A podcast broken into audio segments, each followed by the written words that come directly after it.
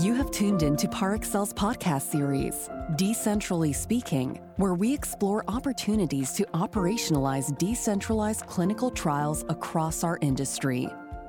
Hi, everybody, and welcome to today's podcast talking about sites and trial diversity. My name's Ros Round, Vice President of the Patient Innovation Centre here at Parexel, and here with me today is Carlos from Alcanza Clinical.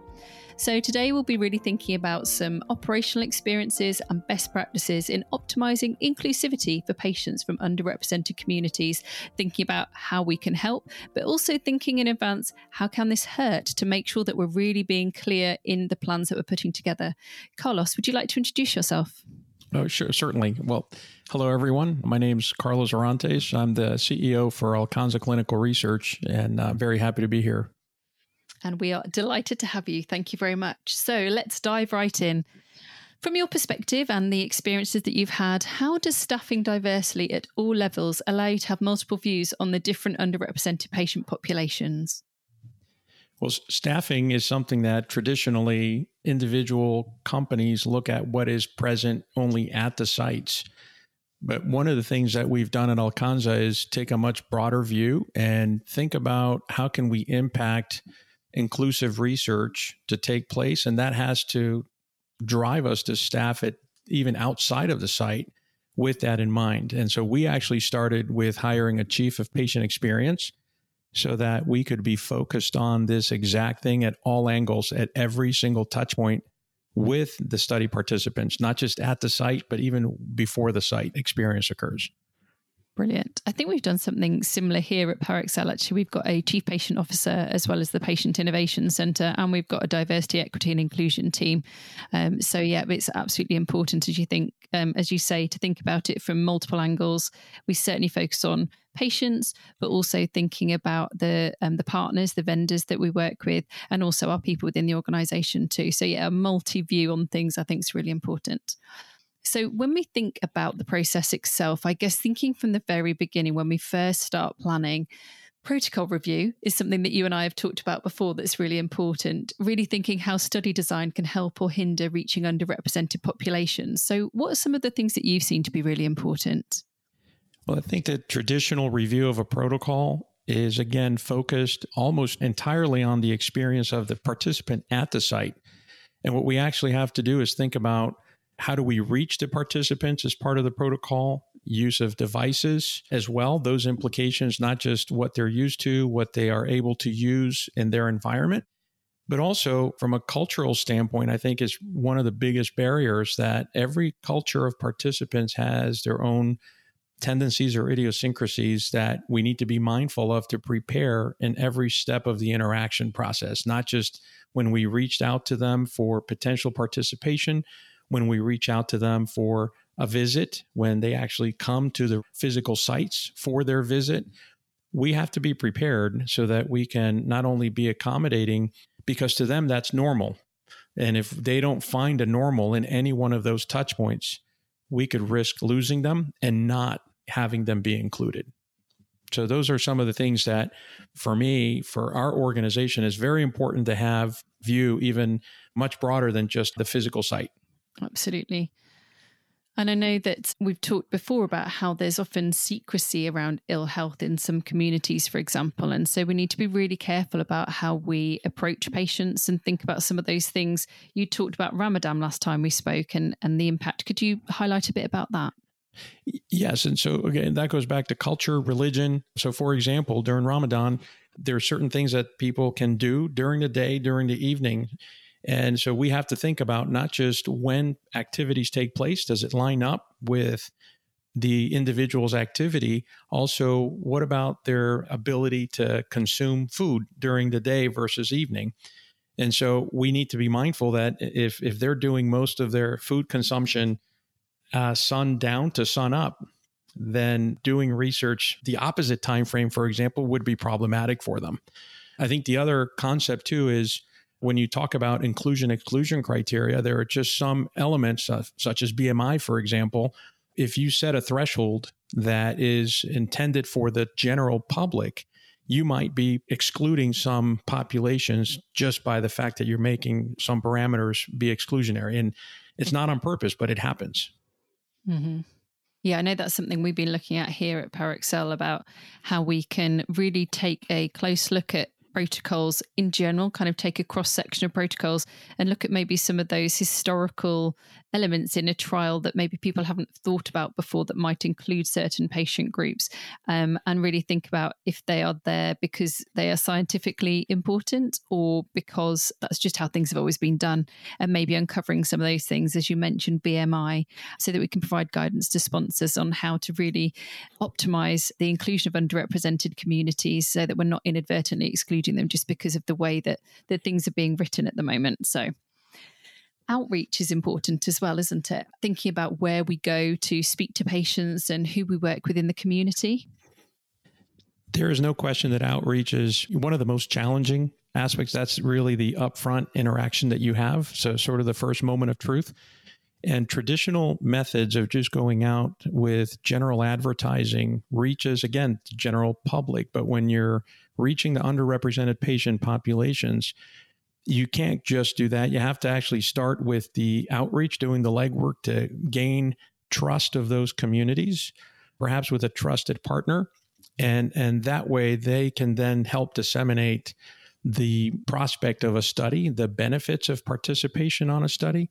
And if you don't have those intermittent steps to gain that trust, for example, of that community first, most of that outreach that you do in the general advertising just either goes ignored or it's certainly not as effective because of that trust factor not being there. So I think that's one of the biggest changes when you're going to do outreach or advertising. You have to think about that's a step two, but step one is that fundamental approach to establishing that connection with that community. And can you give us some examples of some of those trusted partners or community champions? Where do you find them and how do you build those relationships? So, in some cases, for example, going to a gathering like a church, and that's naturally where people are drawn to.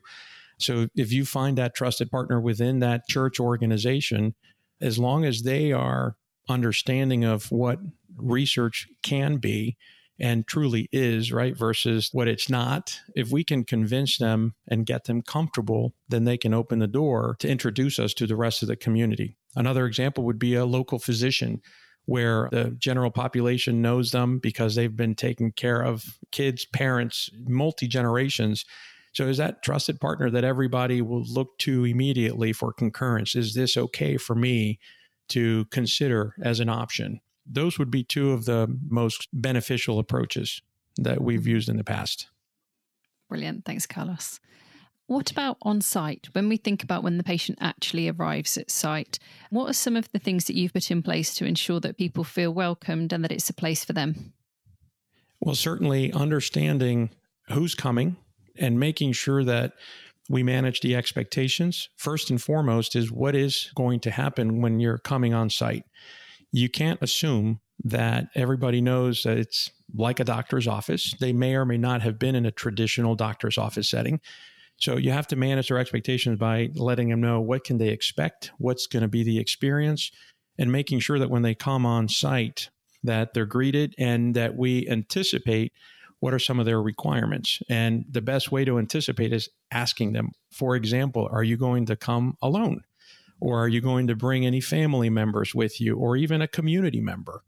Those are things that are not traditional in other patient populations. But if somebody shows up with a loved one that's a family member or just a community member, if you don't allow them to participate in the process, that immediately can be a deal breaker and you lose that potential participant forever. And then they can go back to their community and and also not be an advocate for us. So I think that managing of expectations not only of the potential participant but also of our staff so that they can be sensitive to understanding what is it that we need to deliver as part of the patient experience when they're on site. And I know that's something that we've heard in the work we've done in our discussions on diversity series. You know, in some communities, it's a group decision making process and the whole family might come along. In others, as we mentioned before, there might be a degree of secrecy. In others, it may not be the patient themselves who's the main decision maker. So, have you undertaken cultural competency training at site, or is it something that's evolved over time so that your staff can understand some of these nuances? It's something that's evolved over time, but we're actually right now rolling out an approach that we can have a consistent sensitivity training And it's actually a good process to do, not just for engaging patients, but also engaging colleagues, engaging vendors. But specifically, I think there's so many nuances that you deal with in so many cultures that there's no better way to do it than to have it be somewhat standardized training that we can expose our staff uh, as soon as they join the organization but also part of continuous education because things do evolve generation to generation. Mm-hmm. Absolutely. And um, what about when the patient's in the trial? When we think about how to kind of keep in touch with patients or how to support them during their participation, what have you found to be most beneficial there? And are there any variations by age or literacy level or community that they come from, for example? I think several things apply from just traditional patient populations to underrepresented, such as do you have a preference for communicating via email, via phone, via text, right? The same thing with perhaps different preferences. But I think what has to happen too is it's not just a medium, but it's also what's the comfort level that some of these participants uh, have. Sometimes they want to speak to a single individual that they develop that partnership with. And typically it's the clinical research coordinator. They would love to speak to the physician all the time, but we know that's not practical. So we want to make sure that we understand what is their preference. So that way, when they're being consulted during the trial, do they have any questions? Are they following up on their diary and, and so on and so forth? If their preference is to have that single point of contact, we try to accommodate it. And it's, it's not always easy to do so, but that's something that at least managing their expectations up front as part of the process. Once they're on site, this is how we're going to be communicating with you when you're off site in between your visits. And, and so just giving them that comfort level, it really goes a long way. Something we've heard a lot from the patients that we partner with too is the importance of things like the patient concierge. So, supporting with travel and any accommodation if it's needed. We actually offer through our patient navigator service a counselling service as well for the patient and the caregiver. Have you seen those kinds of things as important at your site? Yes, uh, I think transportation continues to be, it's not new as an issue or a barrier, but it continues to be one, especially at least at first when they're coming to the site for the first time but also sometimes it even later even though they're used to coming to that site is having the incentive is somebody's going to pick me up as opposed to uh, just having another challenge of how do you get there. We like to ask how do you come to our site? What does it take? Because if they have to go walk a mile to get on the bus and then get on a train, for example, or go somewhere else to get even an Uber or a Lyft ride. Sometimes they don't get picked up at their location. They have to go somewhere else to be picked up there. So, my recommendation always is ask your participants what does it take for you to get here so you don't assume and that that is the biggest danger is just assuming that is a great point and a great idea of communicating with patients in that way so I think the main things that we've talked about today really the importance of kind of getting the protocol and the study design ready and correct and being inclusive from the beginning and thinking about some of those nuances and planning them into the process. Then thinking about how we let patients know about the research and really ideally from people that they trust within the community. And then thinking about the ways on site that you can make people feel comfortable and welcomed and support them with some of the practical elements. Is there anything that we haven't discussed today that you'd like to share in addition to that? I think the, the one thing I would recommend is throughout the whole process is ask yourself as well as the participants both sides of the coin. How can this help? How can this hurt? How could this be a facilitation for you to participate? How could this be a detractor for you to participate? Asking those two questions throughout the process for everything you've just mentioned, Roz, is very important because it can be very enlightening to find out some key things that are fairly simple to overcome if you do them in advance. But if you overlook them and you don't take care of them, they could be a detriment for participation. Absolutely. Totally agree. Brilliant. Thank you so much for your time. You've been wonderful. It's been a pleasure to speak with you. Thank you, Roz. To our listeners, if you're interested in learning more, visit parexel.com or alcanzaclinical.com.